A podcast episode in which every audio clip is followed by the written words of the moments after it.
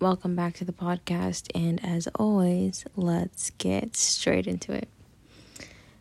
We have talked about identity and the narrative self for the past two podcasts. So, as always, if you did not go listen, I would highly recommend you listen to the first one called New Beginnings and the second one called Are You a Strawson? question mark. What we want to differentiate today is that whether you're a Strawson or not, and whether you have a narrative self or you believe in narrativity or not, a good balance, regardless, is understanding how much of the narrativity or Strawsonism comes from internally and how much comes externally. And we've we've talked to, we've had a whole podcast about this beforehand the idea is always a balance. The goal is always a balance. Too much of the internal, and you have people who have really high egos and who are constantly in denial and really don't want to hear it from anybody. Too much externally, and you you turn out somewhat like me, where you take a lot. You you become a sponge, and you take a lot more and you just accept. You take a lot more from the outside and you accept as much as you can take because you think it's the absolute truth or fact or reality. And if you've been doing it since an early age, then it just becomes something that you do as an adult. Now, there there are cases where when you're taking more externally, maybe the externally that's coming is is good. Maybe it's not awful. Uh, in most cases, though, it is it's criticism uh, or it's biased information. The idea really is to understand who you are and be honest enough with yourself about who you actually are, but at the same time be able to see the, the reality, the, the logical real life around you right? The fact of life, not the opinions of others, not the stereotypes, not the bias, but to actually see reality of the natural world, of the external world. And and that by itself takes a lot. As I exited college and as I entered the workforce and I started to really meet a lot of different types of people, a lot of different types of personality, and I had to work with a lot of people. It there's no one on earth, there's not a college, there's not a course, there's not a person who can get you prepared for real life. And it doesn't matter what industry you're in, it doesn't matter where you go. The matter the matter of fact is that it's it's really unique and it's exotic for each person in each way. And when we talk about reality, when we talk about seeing life for what it is, it really means being honest with the outside world too. I mean, sometimes we know things aren't good for us, but we do them anyways. Um, and, you know, whether you regret it or not, it still probably wasn't good for you. I think that for me has been the hardest to reach. Um, as I mentioned before, I get most of my everything externally, and I've just in, in this past year started to try and balance the internal. Easier said than done. It has been a very hard journey. I've had to almost cocoon myself um, so that I'm listening less as always, I go to extremes, right? And so I shut everyone out so I can listen to myself more. And then I slowly bring in more of the. When, in fact, I rarely even. I'm not a very social person, if you guys have met me. And so it's interesting. Um, but I, I think it, it works differently for everyone. If you're more. If you're social and you like it. I've actually met people who are very social and they're just extroverted and they are very well based internally. They have a structure and a foundation, and they know who they are and they see their reality, and it works.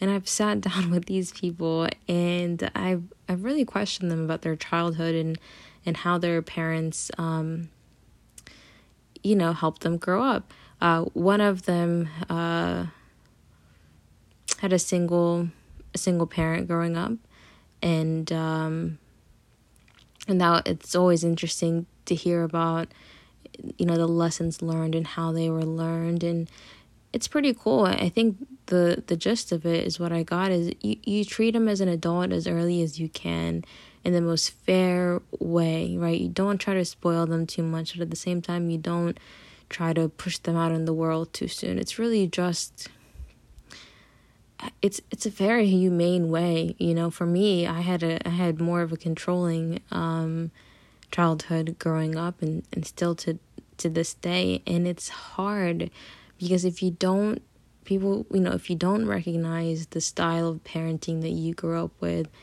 then it's hard to try to even understand it first and then try to learn from it.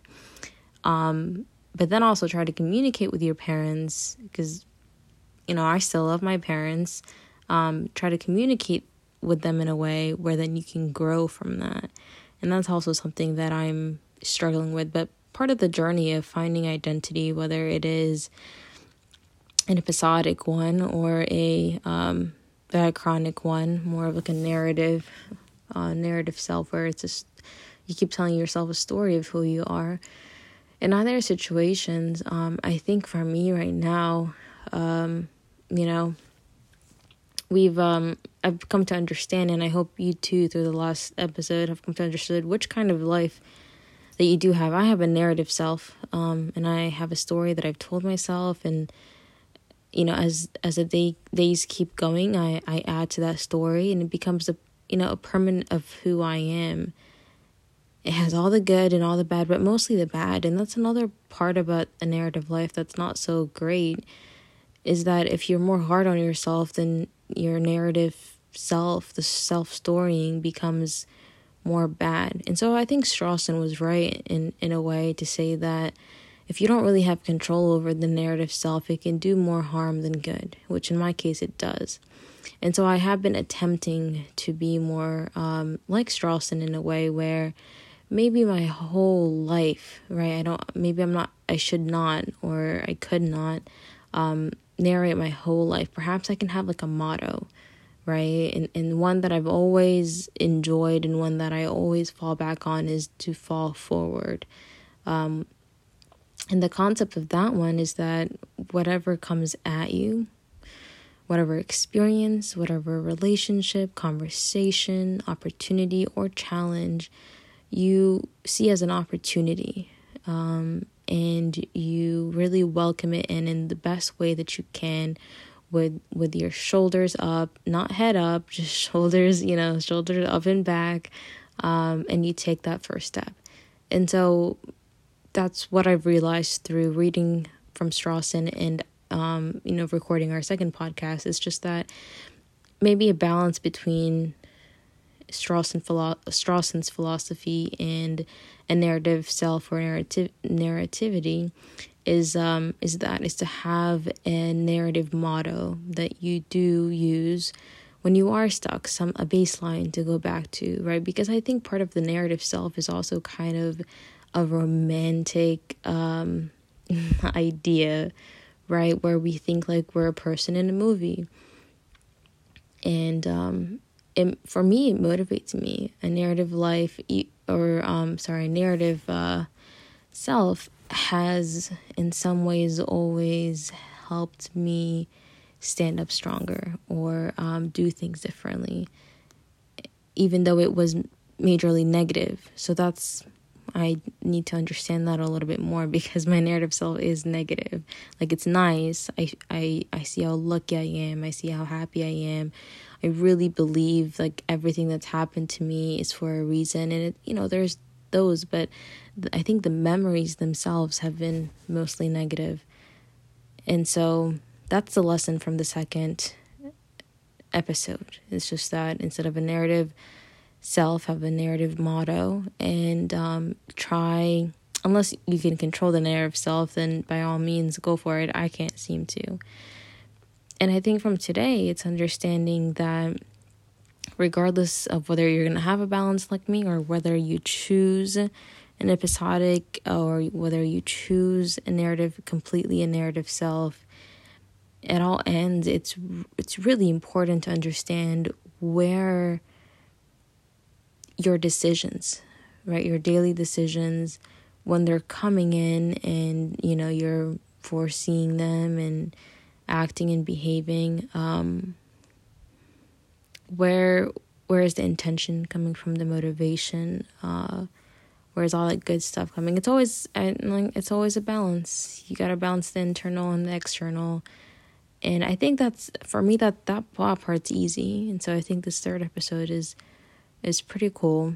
Um next episode we'll discuss more of the foundations of an identity. You know we, we've talked a lot about a list of concepts and characteristics that build up identity but i do believe there's there are cornerstones. And so if the foundation if we, if we build the foundation right then we can maybe start to build you know the pillars or something. I don't know. I'm really bad with constructing anything so might not be the, the best um, metaphor but